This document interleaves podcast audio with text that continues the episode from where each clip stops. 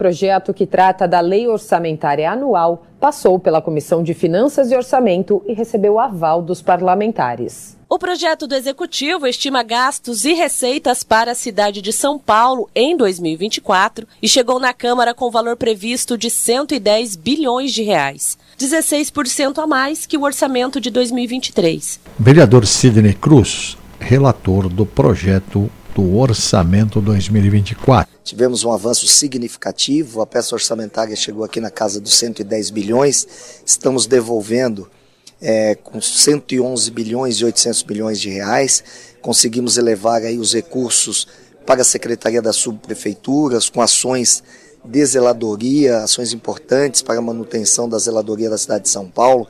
Na cultura conseguimos elevar para mais 106 milhões de reais, contemplando várias ações, fomentos e coletivos culturais que foram ouvidos durante as audiências públicas.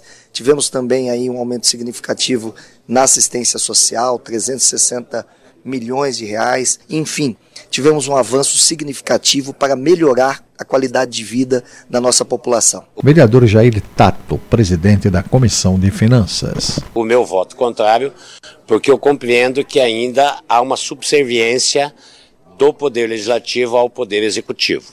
Eu entendo que a liberdade de remanejamento do prefeito, ela ainda é muito ampla. Ou seja, nós estamos com um problema que está subestimando o orçamento, porque vem um valor e depois é executado um valor maior. Mas eu acredito que a descentralização ainda é o grande desafio. Quando a gente olha a área da assistência, a área das subprefeituras, as subprefeituras vem com orçamento baixo para depois pode se tornar um objeto de negociação do Executivo.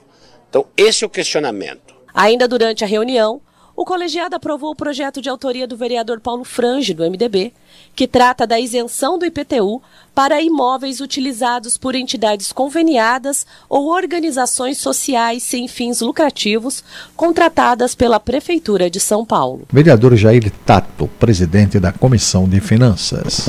É uma reivindicação antiga das organizações sociais que tem aí uma carga tributária dependendo principalmente de que região que é.